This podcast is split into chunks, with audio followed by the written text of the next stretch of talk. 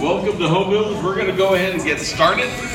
Come on in, find a seat, and uh, Lord willing, we can uh, have a great, great morning together.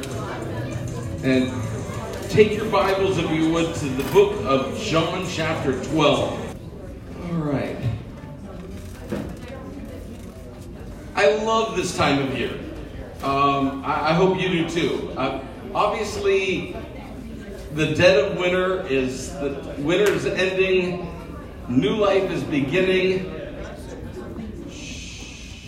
New life is beginning, and we can start all things new and fresh.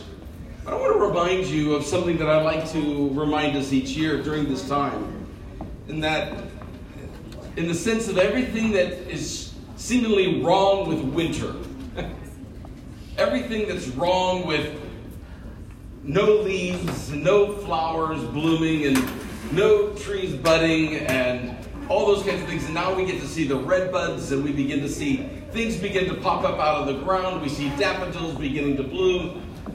But Jesus reminds us of something in John 12 that I think is important for all of us to remember and recognize, and that's this. Look at, with me in verse 23, John 12, starting at verse 23. And I want you to think in relationship to why Jesus came. Okay? Jesus replied when some Greeks were wanting to come talk to him. He says, The hour has come for the Son of Man to be glorified. What did he mean by that? The hour has come that the Son of Man may be glorified. What's he talking about? All right? Palm Sunday. Palm Sunday. He's talking about the time coming for his death. And then he says this I tell you the truth. Okay? Now he's not a he's not a gardener. He's not a herbologist. He's not somebody who's necessarily taking care of gardens and things like that, but he's using a, a, as a farmer would an illustration. I tell you the truth. Unless a kernel of wheat falls to the ground and dies, it remains only a single seed. I know we love, you know, we love our flowers around our house, and we love perennials, and we love those things, and we, we watch those flowers bloom, and at the end of the year they start to die off. And if you want, many of those plants, the flower, as an example, many of you even use annuals like um, marigolds. Yep. Marigolds is a great example. If, if you wait until the marigold bloom dies, and you take that marigold bloom off that is dead and open it up, you will find, and you break it apart, dozens of marigold seeds. And as long as you have those here, they're just seeds. But if those seeds die and you plant them in the ground, all of a sudden something happens. That one plant can actually create hundreds of miracles. Hundreds of miracles at one. And he says, unless a kernel of wheat dies, it remains only a single seed. But if it dies, it produces many seeds. The man who loves his life will lose it, while the man who hates his life in this world will keep it for eternal life.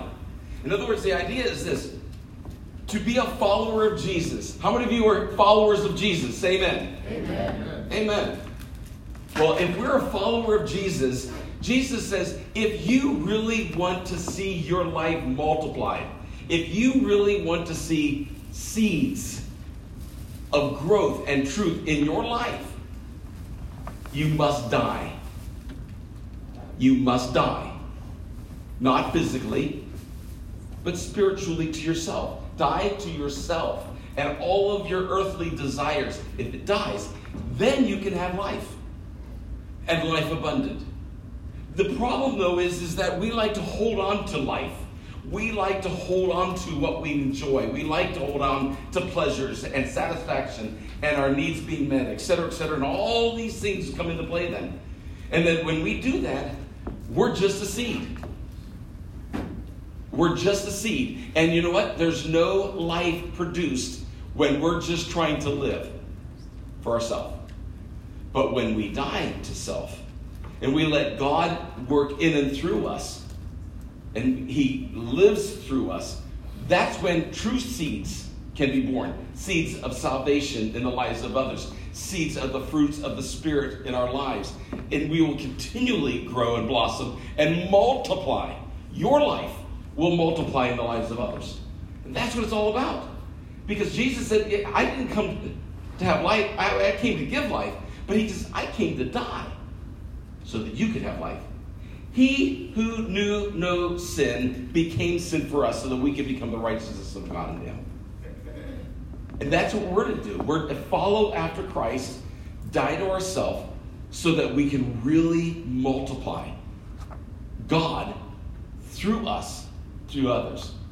And that's what it's all about. So this morning, in the midst of going out into this world and enjoying the red buds the daffodils, the crocuses, uh, the various plants that will begin to grow, the buds on the trees that will turn into leaves, and we're going, yes, it's spring! And we get an extra hour of daylight tonight. Woo-hoo! The sacrifice of losing an hour was worth it. When we see that enjoyable light, one more hour. But ultimately, at the end of the day, may it be a reminder to us before there can be life, real life, there must be death. Are you ready to die today? Let's pray. Father, thank you for the privilege of being able to hear your word, read your word, understand it, and now, Lord, may we apply it. May all of us in this room be like that kernel of wheat that just doesn't sit stagnant on a shelf or in an envelope or in our home. But may we truly die to self so that we can multiply and produce much fruit. Thank you for this class and everyone who's taken time out of their busy lives to be here today. And I pray your blessing upon them. Be with those who still are uncomfortable coming home. And, and I pray that you'll just put a shield of protection around them and keep them safe. And we look forward to the day when we can all be back together again. We love you, Lord, and thank you for what you're going to do. In all aspects of this, we worship you. In Jesus' name, amen.